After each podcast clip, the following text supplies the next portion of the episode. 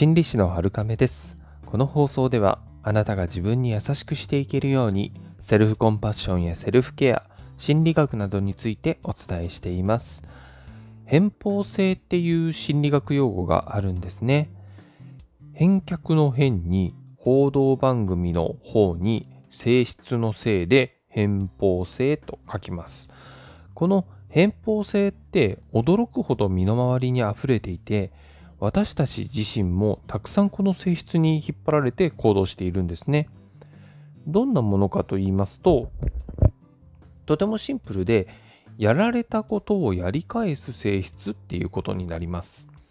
これは理屈の世界じゃなくて、あくまで性質、無意識レベルのものだと思っていただいた方がいいかもしれないです。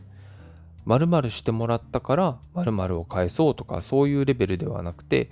〇〇されたら脳が勝手に感覚や感情を引き起こしてお返しをしないとモヤモヤする。そんなイメージかもしれないですね。そしてこれはいいことにも悪いことにも働くんですね。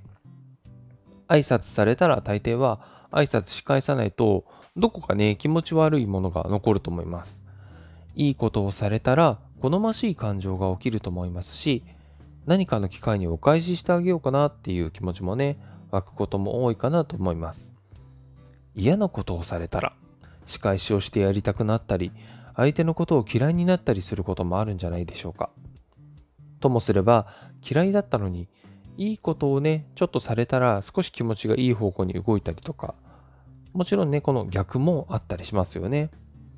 もっとエスカレートすると、まあ、攻撃されたら当然仕返しをしたい気持ちが湧くっていうのも自然だと思います。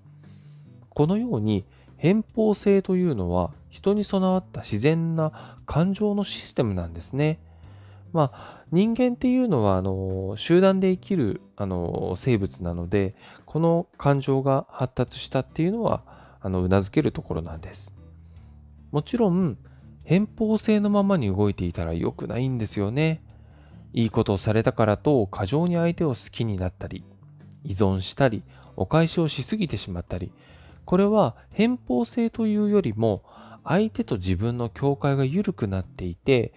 人間関係の作り方に少し問題がある状態になってきます。そして嫌なことをされたら嫌なことを仕返す。これはもう説明するまでもなく悪循環を生み出しますよね。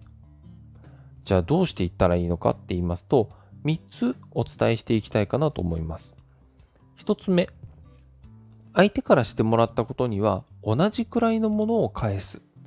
もちろん可能な範囲でいいです。自分の身の丈に合ったもので構わないんですね。例えば、相手が目上の人で経済的にも自分より上だったとすると、えー、お金で返すのは難しい時がありますよね。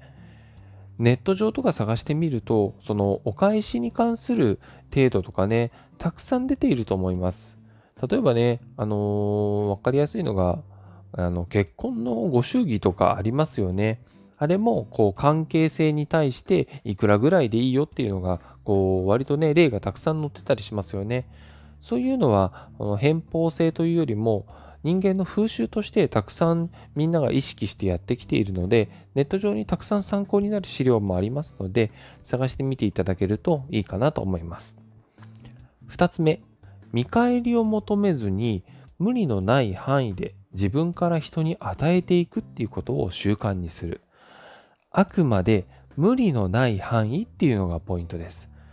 これは研究があって自分に利益のある範囲で人に与えることをしていくっていうのが実は一番何かとメリットを受けやすいっていうことが分かっているんですよね。こう言ってしまうとちょっと現金に聞こえるのかもしれないですけれどあのもらうばかりの人っていうのはいずれダメになるっていうことも分かっています。これは想像つきやすいですよね。もらってばかりの人ってやっぱりこう嫌になりますよね。やはりこれも偏方性ですよね。そして商売のように10日交換ばかりの人もあまりうまくいかないんですね。これはきっちりとね、え、いくら払ったからこれを買うことができるとか、そう全くね、こう効果が、効果じゃないですね、価値が一緒のものの交換ばかりを意識していると、やはりこれもね、すごくこう、ドライというか、あの、割り切った関係にしかならないんですよね。ですが、与えて見返りを気にしない人っていうのは、少しレベルが高めに見えないでしょうか。こういう人ってのはやはり人からの評価っていうのが上がっていきますし、見返りを気にしないっていうのは、自分が気持ちの面で偏方性を相手に求めていないっていう状態になりますので、そうすると自分自身の気持ちも楽になるんですよね。なので、無理のない範囲ここがとてもポイントになります。無理をしながら人に与えていると自分の気持ちがやはり苦しくなってきますし、相手に見返りを求めたくなるので、そういうことをしなくてもいい範囲の行動で、え与えていくっていうのがポイントになります。最後に3つ目です。嫌なことをされたら離れるということですね。これはもう、あの、関わらないのがベストです。状況によっては、えー、離れるっていうのがね、難しいこともあると思いますので、そういった時は、えー、可能な範囲でピシャリと、えー、否定したり、拒否したり、相手のムードを無視して、無理だ、不快だ、嫌だっていうことを、え伝えていけるといいかなと思います。ですが、離れることができるんであれば、もう距離を取りましょう。関係を遠く遠くしていきましょう。えー、まあね、言葉とか態度とかで、えー、どんどん相手とね、疎遠になっていくっていうことがいいかなと思います。自分がそういった人の近くにいて悪循環に飲まれる方がよっぽど損をしますし、何よりそういった人の近くにいるのは気分が悪いですよね。うん。なので離れて大丈夫です。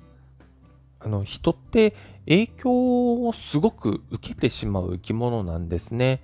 なので自分が望もうと、えー、望まないと関わらず近くにいる人の影響っていうものをすごく受けてしまうんですね。なので嫌いな人の近くにいると嫌いな人の影響を受けて自分がだんだんそっち寄りの人間性になっていってしまうということになります。なので逆に影響を受けたい人の近くにいると自分が好ましい存在になっていけるので自分を好きになりやすいってこともありますね。今日の話が参考になると幸いです。それでは今日もあなたが自分に優しくありますように、心理師のはるかめでした。